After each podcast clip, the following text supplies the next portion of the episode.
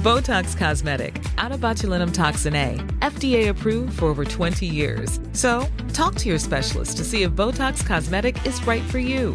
For full prescribing information, including boxed warning, visit BotoxCosmetic.com or call 877-351-0300. Remember to ask for Botox Cosmetic by name. To see for yourself and learn more, visit BotoxCosmetic.com. That's BotoxCosmetic.com. Hey, I'm Ryan Reynolds. At Mint Mobile, we like to do the opposite of what Big Wireless does. They charge you a lot, we charge you a little. So naturally, when they announced they'd be raising their prices due to inflation, we decided to deflate our prices due to not hating you. That's right. We're cutting the price of Mint Unlimited from $30 a month to just $15 a month. Give it a try at mintmobile.com slash switch. $45 upfront for three months plus taxes and fees. Promo for new customers for limited time. Unlimited more than 40 gigabytes per month. Slows. Full terms at mintmobile.com.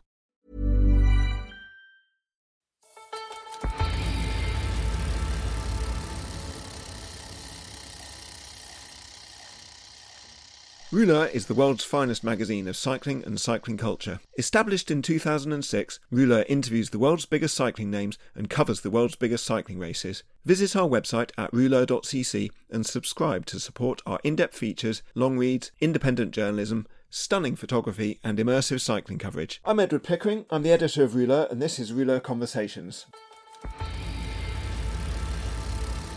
I'm joined today by Rachel Jary, Rouleur staff writer, and James Startt, Rouleur's roving photojournalist, and we're going to talk about the Vuelta a España, which concluded at the weekend. The race was won by America's Sepp Kuss, who led a Jumbo-Visma clean sweep of the podium, the first by any team in a Grand Tour since the 1966 Vuelta. Jumbo-Visma also became the first ever team to win all three men's Grand Tours in a single season, following Primoz Roglic's Giro win and Jonas Vingegaard's Tour win. And since the podium of the Vuelta was composed of these three riders, this was the first time since 1989 and the second time ever the final Grand Tour podium of the year featured the three winners of the three Grand Tours of the year. There were some other riders in the race. Juan Ayuso came fourth, Mikel Landa fifth, and Enric Mas sixth.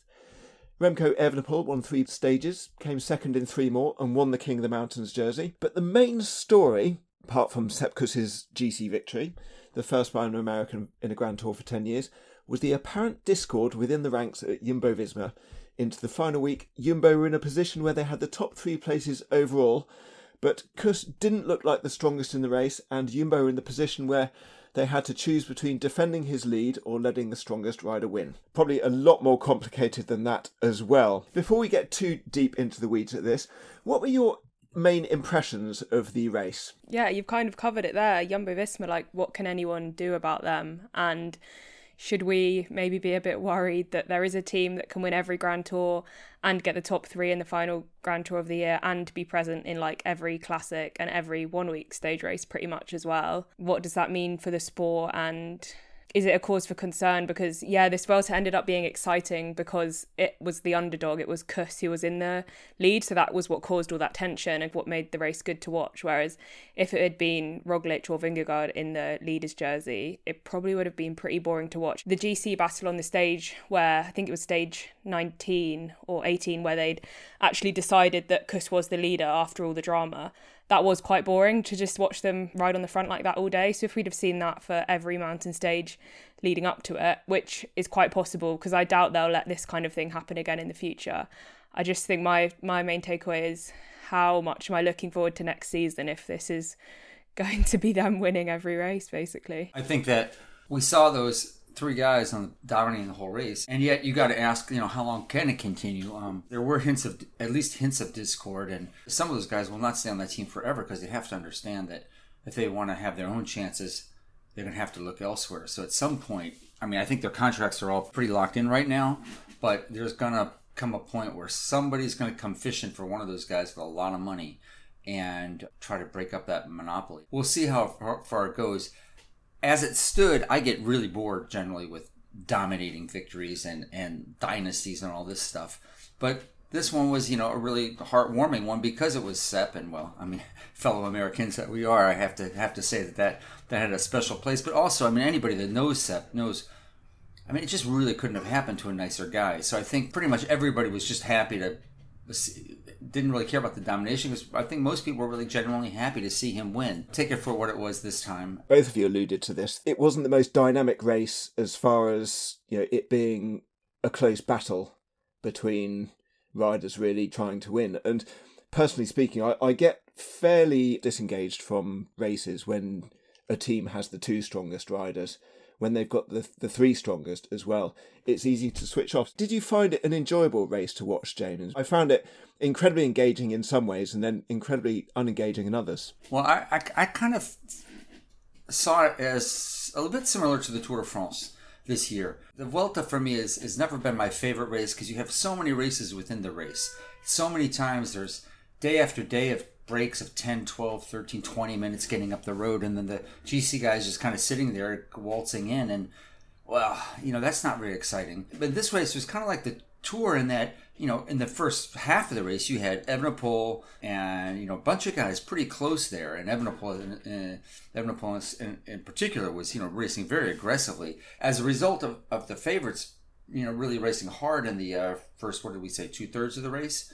Uh, or for at least first half of the race, there wasn't a whole lot of room for breakaways to run away with it. And that was very much what happened in the in the beginning of this year's tour. A lot of the, the punchers and the break riders thought they were going to have some opportunities in the first 10 days, but because Vingegaard and Pogacar were just going at it, the racing was actually fairly controlled because the favorites were dominating a lot of it. So I saw that happening uh, at least in the first part of the race, and it was a good fight. So I thought that was pretty great. And then and then we had this sort of you know as we all know now this mini drama after in the, in the last week. Can Sepp hold on? Will they let Sepp win?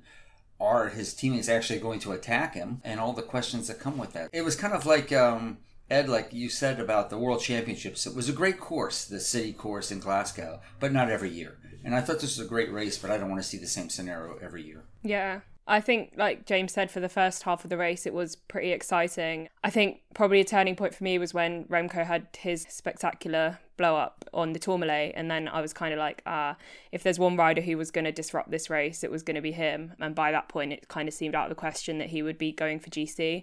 But then I found myself wanting to watch because I was like, what's going to happen with Jumbo Visma today? Like, what kind of drama is there going to be in the team? So I was also engaged in it from that sense, but that was a one off thing. Jumbo Visma aren't going to let that conflict within the ranks happen again next year. So they probably wouldn't go to a, a, race with this same approach of like if all three leaders can fight for GC let's just let them battle out on the road I mean that was probably the wrong decision in hindsight in terms of what it looked like for harmony within the team so yeah, I'd say it was it was still an interesting race to watch. Like it was just because it was nothing I've ever seen in cycling really, and I think that's kind of was the intrigue. But year on year, yeah, it's not going to be as exciting. You've both just reminded me of the fact that I essentially switched on to this Vuelta, having taken a mid-season break on stage 13, which is the day that Evenepoel cracked and Jumbo Visma went into the top three overall, so I, I maybe missed the best of the Vuelta, although I have been catching up. But the thing is that it wasn't necessarily going to turn out like this. Obviously, the race unfolded in the way it did. Um, circumstance always has a big influence on the race. I don't think anyone would have predicted that Jumbo Visma were going to finish top three. And the thing is that they did end up finishing top three, partly because of Evenepoel being in the race. That early in the race, in the first week, I think they perceived him as their biggest threat, and and rightly so because he was the defending champion. He did a superb ride at the World Time Trial Championships and looked in pretty hot form. So I think Jumbo Visma, in the first place, deciding to take Vingegaard and Kuss to the Vuelta, that was an anti-Evenepoel strategy. And then when Kuss got away in the big break, stage six, and gained best part of three minutes. That was also a function of it being a Jumbo versus Evenepoel. At, at that point, I don't think even Jumbo thought Kuss was their best chance for victory, but sticking him in a break that gained a few minutes was on paper perfect for Vingegaard and Roglic because they could sit around and watch Evenepoel, and it puts the pressure on the other teams to chase Kuss. And it so transpired that Jumbo Visma ended up in the top three place. I think they assumed that if they'd gone to the tour, uh, the Vuelta just with Roglic, it would have been risky. So they went to the tour with two leaders and Kuss as you know the best mountain domestique in the world, and somehow they ended up in a situation where Kuss was in the lead, Vingegaard and Roglic in second and third, no one else really in the race, and that led actually to my mind the only really interesting aspect of the race into the final week, which was how are Jumbo Visma going to play this? Because on one hand, they went into the race and went through the race saying that the legs would decide, and then suddenly realised that a lot of public opinion wanted Kuss to win, and there were bad optics in terms of Vingegaard and Roglic riding away from Kuss, both on Tourmalet in Vingegaard's case and then in Bejus with in Vingegaard's case, and then on the Angliru in, in both their cases, which went down extraordinarily badly. And I think Jumbo Visma by that point had painted themselves into a corner. So, very long winded way of explaining that we need to talk about whether Jumbo Visma played this well, or whether they played this badly, or whether they just had to go with the the way things are unfolding. It's not clear cut, but I'd say generally they played it badly. I mean, it wasn't fair, I don't think, on Kuss how they rode on the Angliru especially. Arguably, like he deserves to win this race more than anyone else because he hasn't had a team supporting him at all. He's actually had a team racing against him. We've seen so many times in in history where you know the team leader's having a bad day or is going slightly worse than their key domestique on one day and instead of riding away from them the domestique will look for them they'll help them they'll guide them to the finish pace them to the top. They don't just ride away from them. Gc leaders generally can rely on that and expect that. So i just don't think it was fair of them to keep riding to the top. It was really unnecessary. Sepp Kuss would have basically lost the race if Landa hadn't had caught him up and done the job of what one of his teammates should have been doing. It's not a sort of discussion about whether that would have been gifting it to Sepp Kuss or not. I think it's more like he deserved that because he was the race leader. I don't think there was any really reason for them not to put their full support behind him at that point. He'd proven himself time and time again that he was pretty much on par with Vingegaard and Roglic. He got to like the final sort of kilometre of the Angliru before he started cracking anyway. Yeah, I, d- I didn't think it was very fair. I mean, even taking out the fact that if he's been a domestique for them and the kind of romantic side of them paying him back because of all the work he's done for them, like ignoring all of that, he still showed physically he was pretty much on par with those two. And he deserved the team around him because he was the race leader and he was strong enough to be in the jersey. So yeah, to me, I can't really see any reason why they did that on that stage and I could see why there was so much uproar and anger about it on social media afterwards from fans in general. Were you upset to see two deluxe mountain domestiques riding away from their team leader on the Angliru, James? Was I surprised to see Vingegaard and Roglic pushing the pace up the road when suddenly couldn't follow? Yeah, of course. I mean, you know, I mean, it wasn't like uh, Evenepoel was off the front or somebody was threatening the overall GC with a big attack off the front and they were chasing and he couldn't follow. They had just surged ahead and were dropping the red jersey. And, you know, that's just, it's like, what more do you guys want? You, you've got the race in hand. You're looking at a one, two, three, and now you're going to be picky about who wins. At, you know, if, if it's about a team, then anybody on that team should win. And who is really more, you know, who is more deserving than Sepp? I mean, all those guys can certainly make a case for, for winning, but so can Sepp. I mean, where would Roglic be if Sepp had not waited for him on the uh, on the high mountain stage? I forget what it was in the Giro. You know, at the end of the Giro, when Geraint Thomas rolled away from him. I mean, if it wasn't for Sepp, Roglic would have probably, or at least very likely, been out of the game and would not have been within striking distance on that final TT. So, you know, in some ways, I see you know, Sepp really saved that Giro for Roglic. And, and, you know, he's always been there for Roglic. He's always been there for, for Vingegaard. And, you know, although it was less visible, you know, the whole jumbo tactic this year at the, at the tour was go hard, hard, hard, hard from stage one and try to wear down uh, Pogacar into the third week because they knew he was coming to the race under raced and, and, you know, without the training and that he'd been able to do.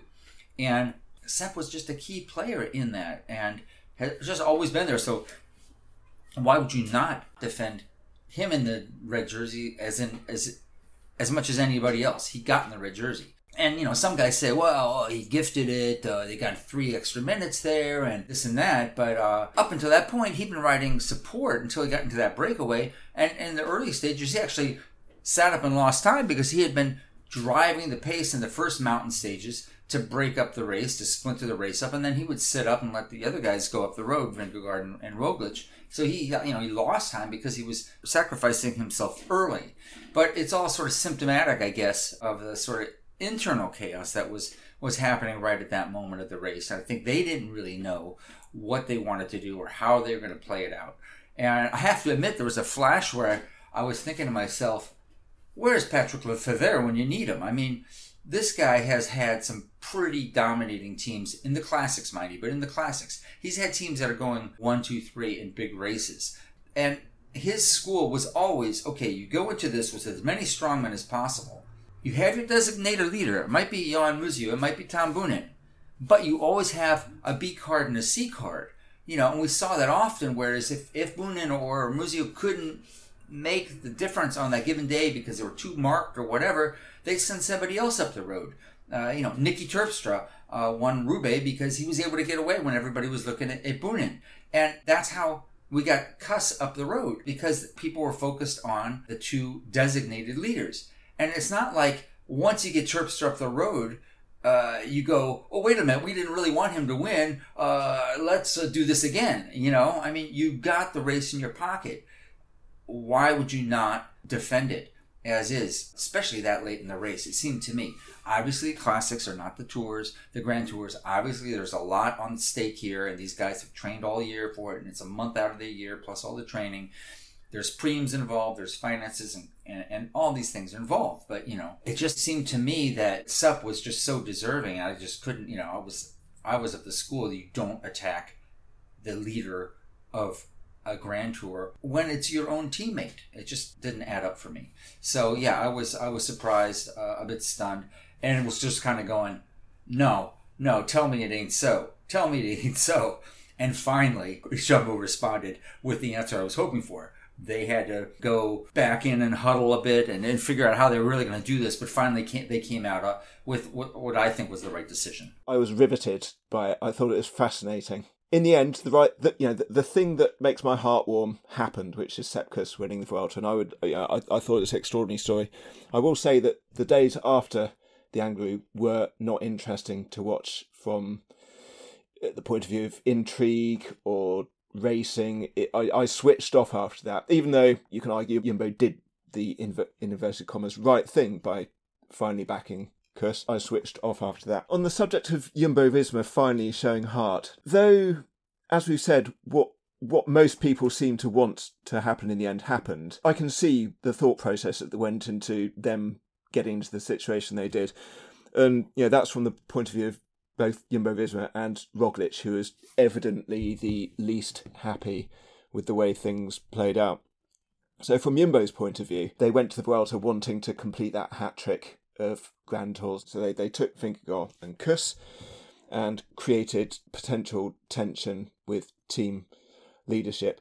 And then I think because they'd been promising Roglic for a long time over the course of the season that you know he was doing the Giro and Vuelta, he'd be the team leader at those two races this year, Vingegaard for the Tour, and Roglic went through this year thinking and training as the sole team leader at the Vuelta. And remember, he's he's cracking on a bit in years. He wanted to get the fourth Vuelta victory, which would have really elevated his status, and also give him a nudge in the direction of maybe leading the team at the Tour de France next year. That was obviously taken from him when Vingegaard was taken to the race and when Kuss rode. And then as events unfolded, Roglic found himself probably in a position where he was wondering exactly where he stood. And I think Jumbo may have tried to mitigate that situation by maintaining that situation where they were free to ride themselves. They probably had meetings where the riders sought reassurances. I wasn't in the meetings, but Attila Valter said on the cycling podcast that even the second rest day meeting, and this is a couple of days before the Angliru, that the management said that the legs would decide. So you can understand Roglic being dissatisfied when two days later he was being told, actually, not the legs after all. You're not allowed to go for the leadership. And this is probably why he appeared less than content with the way things worked out. Roglic, I can completely see from his perspective, like why he'd be annoyed. He did nothing to warrant not getting his chance. At, he went into the race as leader. It's not like he wasn't going well or he didn't have the form. There wasn't really anything to warrant that being taken away from him. I think it does make you wonder what this race will mean for his future at Jumbo Visma. I know he's got two years on his contract remaining, but if he really wants a chance at leading a Tour de France team again, is he going to be able to do that here? It's looking less and less likely, I think. I know there's like all sorts of rumours, isn't there, about what he might do, and he's sticking to the line, and the team are as well, that he's that one of their star riders and he's really happy there. But his answers to interviews when he was saying he had his own thoughts about the team's decision really pointed that he maybe isn't very happy there. And I think taking away the thing that we all did want Sepp Kuss to win, he's never won a Grand Tour, it's such a nice story, like yeah, I can completely get why Roglic wouldn't be happy because he was told he would get the chance to ride for victory and he had that taken away from him with no real reasoning other than, you know, what he might have seen as public opinion and pressure on the team from fans being like, actually, we like this guy better, which isn't really fair. Yeah, it's, very true. And I think Roglic, he's the most compelling and interesting individual in this whole scenario because he had to watch and smile as he deliberately held back from racing the Vuelta as, as hard as he could. And I'm in two minds with him as to what he'll do because I think many riders in this situation would be out of there fast. When riders and teams have tension, sometimes it's best to go separate ways. You saw that this year just with Arnaud Démare when he wasn't taken to the Tour de France by Groupama FDJ. Left mid season. You know, it was all sorted out with the consent of everyone, but left the team because he couldn't see that he could ride for uh, FDJ. First, Roglic's best chance of winning the Tour de France is by riding for Jumbo Visma. They're the you know, they're the strongest Grand Tour team in the world, and he's best placed to win the Tour de France if he's the team leader at Jumbo Visma. I don't think there's any other team currently which would have the firepower and give him the sole leadership to win the Tour de France. So maybe he sees that the, the best way is to stay and hope that what happened to him this year happens to Jonas Vingegaard at the Tour next year. And also, he's one of the most resilient riders I've ever come across. He bounces back very quickly from disappointment and he resets incredibly quickly. We're speaking on Monday afternoon. I think this morning he would have got up and woken up in quite a good mood about his prospects of winning the Tour de France next year. Because you remember when he lost the 2020 Tour de France in extraordinarily disappointing circumstances, went out and won Liège Best Bastogne Liège, I think, a week later. So I'm interested to see what he's going to do. I, I think I can see he could stay with the team and be happy and leave the team and be happy. James, I'll tell you one thing: uh, he's not going to be doing the Giro Vuelta mix uh, next year. he's he's going to ride the Tour de France, be it on Jumbo or somebody else, uh, because yes, his time is limited. He's not going to have a whole lot of years left. He still has one big race, the biggest race he's yet to win. He wants to win that. He wants to have this chance. He could potentially do it on Jumbo. You could see a situation where he's the one that goes up the road while, you know, Vingegaard is watching Pogacar. Things are possible. Or you could see um, him signing to another team with a lot of money and, and having all the support and maybe playing off those guys and you know, whatever. He's not going to not race the Tour de France next year. What was your angle on Vingegaard, who, on the surface of it, seemed to be more uncomfortable with the idea of winning the bike race ahead of his teammate, yet at the same time had been pretty perky in the middle week and then at the start of the second week in going away and gaining time. At the end of the day, we're talking about Roglic being the, the, the designated leader who was closest to, to taking over the lead it was Vingegaard. He's a hard guy to read, and he was even harder to read here. I mean, he had really good legs in that second week. Was he riding to win that one day?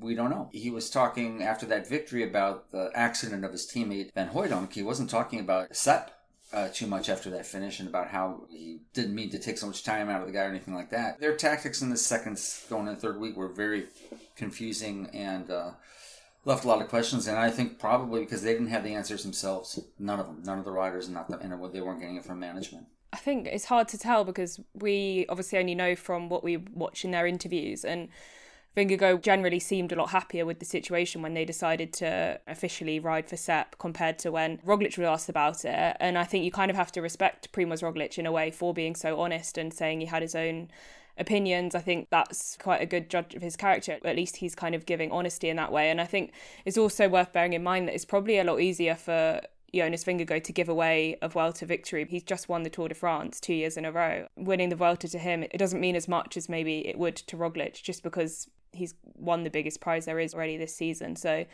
I feel like that softens the blow a little bit for him. He doesn't really have anything to prove, whereas I feel like Roglic, you can tell he still feels like he's not fully proven himself. I wonder if Vingegaard couldn't have really enhanced his reputation as team leader, also as a team player, if he had, on the Angliru, ridden up to Roglic and said, maybe we should back off here because there wasn't really any communication between them on the road. There were stories about the fact that those two have been trying to assert their authority in terms of leadership at the Tour de France next year, even though you'd argue that the guy who's come second, first, and first in the last three years would automatically be the leader. But I just think Vingegaard, although he did seem to accept Kuss as leader earlier than Roglic and more readily than Roglic, I still think maybe he was ambivalent about it deeper into the race than than we think. We're not going to know. I don't think he's a hard guy to read in on a good day, and when things get confusing, it was even harder to read. But you know, at the end of the day, it, it played out. It's a historic race. I think that's a, a takeaway you can't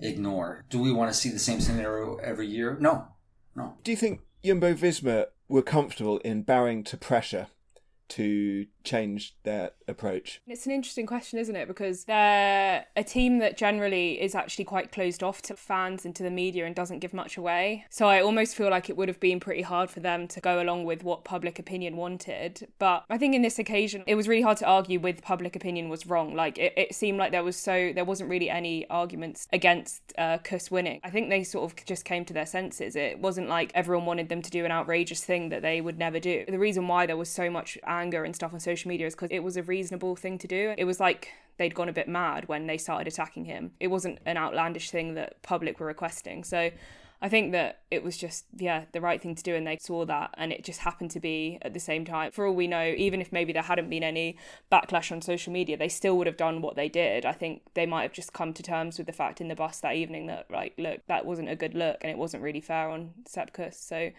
we need to make a decision. Well, I agree with everything you said, Rachel, except that last uh, phrase. I don't know that they would have come to that decision themselves, but we won't know. It's funny because you all say, well, we're not into this, you know, we don't race bikes to win a popularity contest. But at the same time, this is a sport where you need friends. We saw the reaction most with the media, uh, you know, guys like Sean Kelly and, you know, a lot of old pros coming out.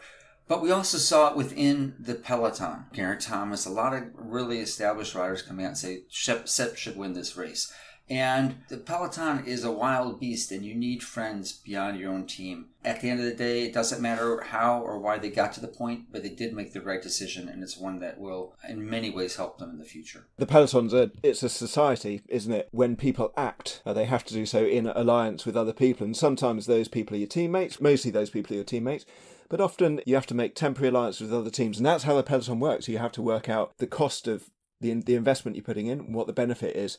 Sometimes you have to not exactly stab your fellow riders in the back, but eventually in a break there is cooperation, and then the cooperation breaks down, and you have to work out is the benefit of me breaking that cooperation bigger than the, the, the downside because sometimes you break the cooperation in a group, for example, you win the stage, doesn't really matter after that. You may get a re- reputation as a guy who doesn't contribute well, but you balance that up against the immediate result. And that goes within teams as well. I'm sure in the end, both Roglic and Vingegaard and Jumbo Visma realised the consequences of what they were doing, what the possible outcomes were, and decided to take a certain course of action. And this whole thing and Jumbo's method through this tour actually reminded me of when you remember doing the cobbled stage of the 2022 Tour de France, when Jumbo had a bunch of punctures and bike swaps, and from the outside it looked like utter, utter chaos. There were riders jumping on different bikes, riders getting on the wrong the bikes of the wrong size, they're running across the road, ditching bikes, getting bikes off cars, and it looked like absolute chaos. And we all had quite a good laugh at it because it looked utterly, utterly chaotic. I think somebody put it to the Benny Hill theme music, and that was that when you step back and examine that whole thing from the outside, every single decision they made was actually quite rational. A rider didn't have a bike, they got on the next bike they could. They didn't know that the team car was going to come up and stop, so they got on the next bike. There was a kind of cascade of events, but no individual decision in that whole thing with the cobbled stage bike switcheroo. Nothing was irrational. They they acted pretty rationally, did the best thing that was available to at that point, knowing you know the odds, and it actually transpired at the end of the day. They lost minimal time to their main rival Tadej Pogacar and actually came through that stage in really, really good shape. Similarly to this Vuelta, they kept on taking a series of decisions which they thought rational. They had all that knowledge that they'd been telling Roglic for months that he's the leader. Through the race, they were saying, yep, legs decide. And I think they painted themselves in, into that corner. No individual decision was really taken out of malice or against Sepp Kuss. Just happened that that was that was the kind of series of decisions that had been taken, and then finally they changed their mind. And unfortunately, to my mind, like I said earlier on, that's for me when the race became less interesting. So to go back to what you said, James, was a really memorable race, I think. Not the most engaging from a sporting point of view, but at the same time, I think more emotion was garnered in those couple of days around the Angliru stage and immediately after than I can remember in the other two Grand Tours this year. We should talk about the winner of the race, Sepp. Where do you think he's going to go from here? Is he going to settle back into a role as a mountain domestique deluxe? Will this catalyse a uh, hitherto latent streak of ambition? Should he leave the team and become a team leader somewhere else and try and maybe win another Grand Tour? What do you think? I've been thinking about that actually. I think having him win this race will keep him on the team, keep him as the best teammate in the world in a Grand Tour. I think if they they had turned their backs on him, I think he would have been a lot more receptive to the offers that were becoming have come in the past and would continue would be flooding in to him after that. Now he he is a Grand Tour winner and might he have a chance at the Giro?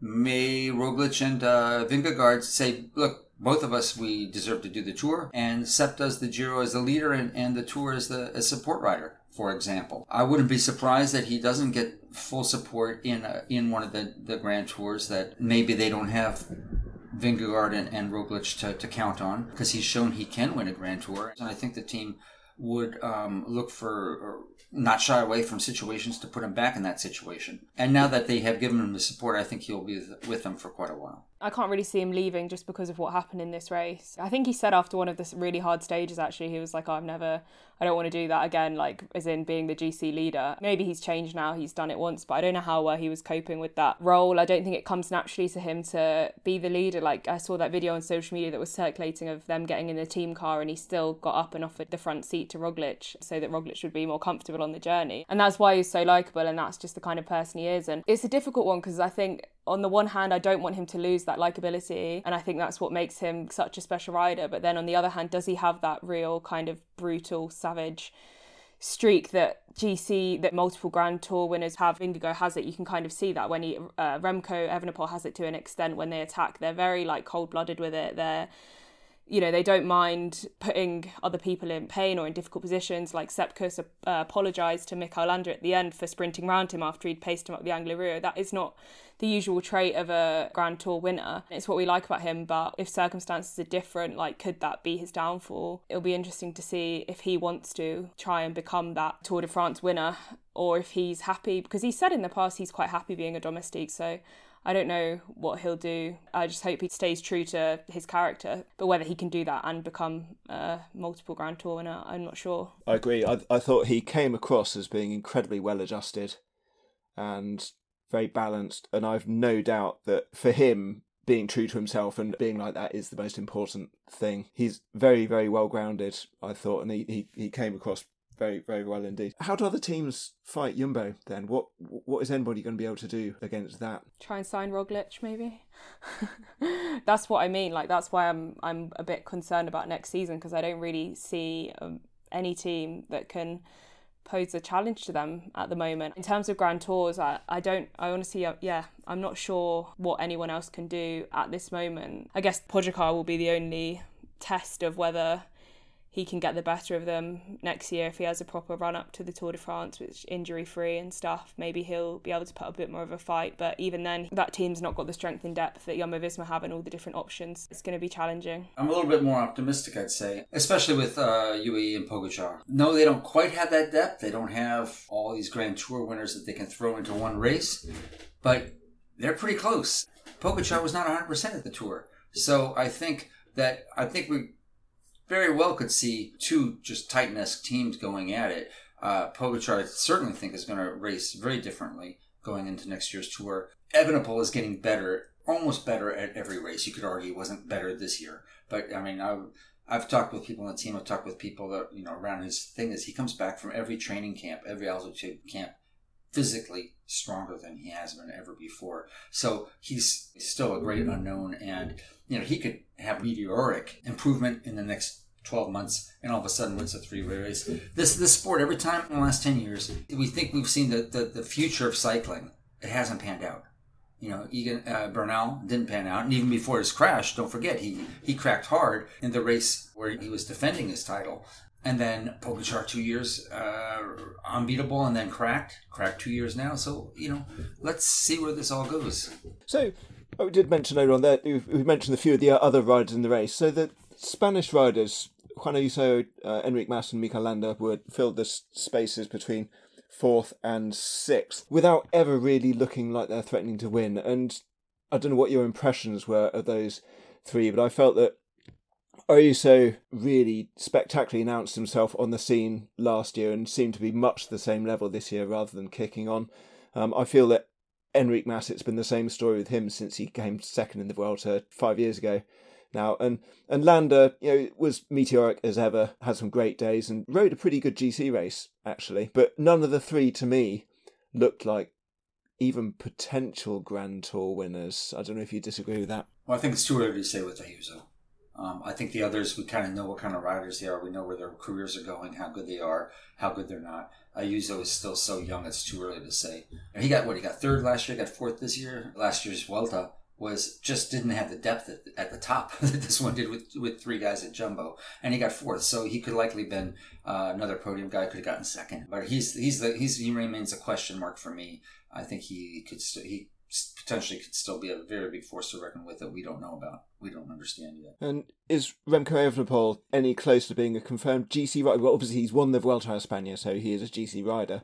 Yet he seems to encounter headwinds more often than not in his Grand Tour challenges. And once he was out of the GC, he was playing around with the Vuelta. Really, I mean, he obviously taking it very seriously, but he was he was winning stages. He was in breaks. He won the King of the Mountains jersey. On the surface, it rode a spectacular race. Yet maybe we'll see this race as a disappointment. With Remco, it was quite interesting to see how he played it because he purposely lost time on a couple of the stages so that he then be allowed to go for stage wins. And I just wonder if that was the right decision because what he's lacking then is that he's never ridden a Grand Tour like a GC rider. You know, he's never done those repeatable, consistent days in the mountains where he hasn't sat up and you know lost time so he can go for stage wins. And I think he needs to do that. He need, even if he's not going to win, he still needs to try and ride with the GC group day after day. Just if he ever wants to be a Grand Tour rider and ever wants to be a winner, he did have an amazing race, and he also made the race for a lot of fans. Like his attacking was really good to watch. And I think looking at how strong he was right to the end of the race as well definitely shows he's got the endurance for it. But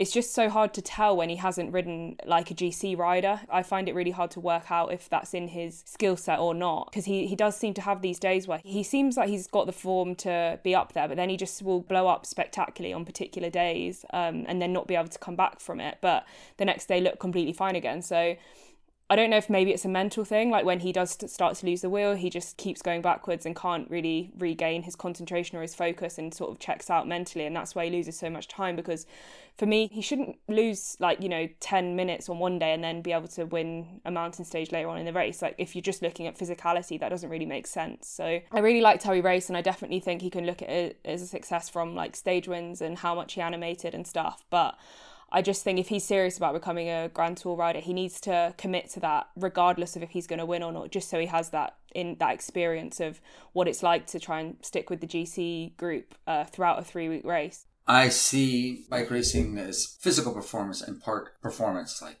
uh, these guys are also actors, and they are putting on a show for us. The great champions understand that it's not just about winning a race; it's about how you win. And he lost spectacularly and said, "Okay, my GC thing is over this year.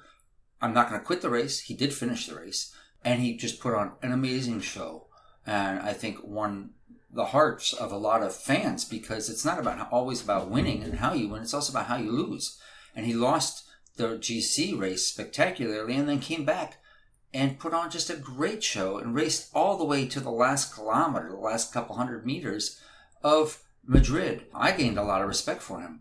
Uh, as a bicycle racer because of that. I understand what you're saying uh, on you know the, the need to go at it day in and day out, Rachel, to get your body used to that and and to understand what your possibilities are. He did do it a year ago, so he, he has shown he can do that. But yeah, I mean this year, you know, he did what 10 days of the Giro. Um, that's a week long, a little bit more than a week long stage race, so that doesn't count. And then this year he had some serious off days. But he went three weeks and he put on a, a, great show, won the hearts of a lot of fans. Maybe built back a little more confidence in himself. We'll see. But it sure was fun to watch, and it gave us something to watch uh, when we are getting bored with the uh, with the with the jumbo crowd, huh? Fantastic race for Jumbo, who are the dominant Grand Tour outfit of the age. Not such a great Grand Tour for the previous uh, Grand Tour dynasty of Ineos, who went to the Vuelta hoping for Geraint Thomas to be up there in the GC and came away with very, very little. How the mighty have fallen, I guess. It's pretty crazy to think what they were doing, yeah, not so long ago, um, to the kind of performance they put in at this Vuelta. I guess Filippo Ganna was their only saving grace in that he sort of randomly became a sprinter for a couple of stages and he won the time trial. But from a GC perspective, they just weren't really there. Uh, they did have bad luck, you know, in the opening time trial, and then they had other crashes throughout the race. Geraint Thomas crashed a few times. So it was bad luck, but generally, Ineos seemed to be a way off, and I, I don't know what the solution is for them at the moment. I think that they'll probably be pretty disappointed after that race. They tried to rally together and do lead outs for Ganna, but um, yeah, it wasn't really enough. And uh, yeah, it's a bit of a shame, really. Any other high points for the both of you? Any other riders stand out for you as uh, impressive? Lenny Martinez. We forget about him. He was the first week wonder, but the guy's what, 20 years old, got the red jersey already. Uh, didn't hold it for very long, but was really in the thick of it for quite a while. He's one heck of a climber. It's going to make you feel really old now, James. Did you ever photograph his granddad at a bike race? Mariano Martinez. No, but I'm planning on. I know I know his father well, and I'm not quite that old. Thank you. I'm planning to go visit them uh, uh, this winter. The three of them, the three generations. I said to Miguel, "I'm coming to see you guys this winter." I said, "Don't worry, whenever you want, we're going to make it work." So look forward to having that in the magazine. Um, Rachel, who were you impressed I guess we haven't really mentioned Kaden Groves um, and like the sprint stages in this race. Uh, he was really impressive, and also, well, he was really great in the sprints, and Alpecin's lead outs were really impressive. But then he was also really versatile. Like uh, he was going for obviously the green jersey, and he got over some really tough climbs. I think he, I can't remember what stage it was, but he got over like a first category climb to then sprint for the intermediate points and on the final stage as well. He went in that all star breakaway that we saw in Madrid. I feel like we need to watch out for him not only in the bunch sprints but also in the classics as well because he does seem like a rider who is far more than just like a pure bunch sprinter. Also think it would be interesting to see like how his future develops because he's obviously on the same team as Jasper Philipsen and they're two really strong sprinters and he might not get the opportunities he wants if Philipsen's on the same team as him. So he was yeah, really impressive and be interesting to see where his career goes next. I think that last uh, stage was amazing. I mean, half the guys in that break couldn't even think about sprinting in the last 500 meters, and then you know they weren't pulling any punches in the last 2K, right? There was like no time, so they all were just head down gunning it, and he still rode away from them, and that really impressed me because that shows not just speed but a ton of strength ton of strength. Yeah, I agree with everything you said there, Rachel. He really showed himself here. I'm really be curious to see what he does in the next year. Well, thank you. I think that's enough Vuelta for, for now, although I suspect there may yet be fallout from this race into the future, which we'll keep an eye on. Quick bit of housekeeping. Don't forget to subscribe to the Rouleur magazine at rouleur.cc slash subscribe.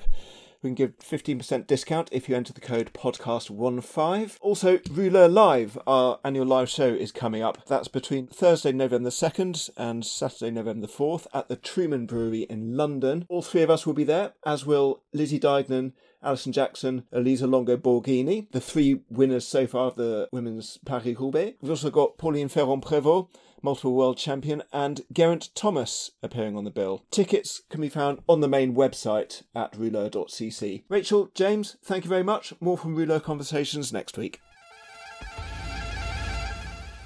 You have been listening to Rouleur Conversations. Rouleur Conversations is made by the editorial staff of Rouleur magazine. Follow us on Facebook and Twitter at Rouleur and on Instagram at Rouleur magazine or visit our website at rouleur.cc. This edition of Rouleur Conversations was produced by Joseph Perry of Content is Queen.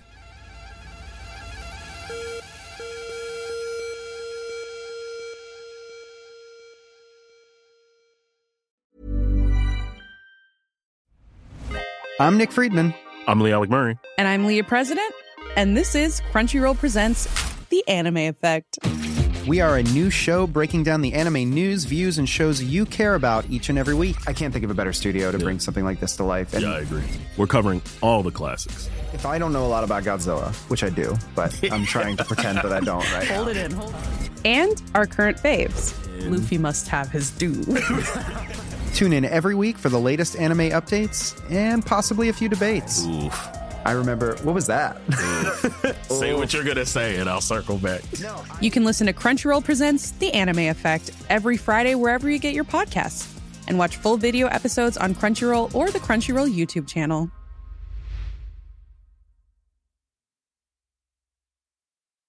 Botox Cosmetic, out of botulinum toxin A, FDA approved for over 20 years. So, talk to your specialist to see if Botox Cosmetic is right for you. For full prescribing information, including boxed warning, visit BotoxCosmetic.com or call 877-351-0300. Remember to ask for Botox Cosmetic by name. To see for yourself and learn more, visit BotoxCosmetic.com. That's BotoxCosmetic.com.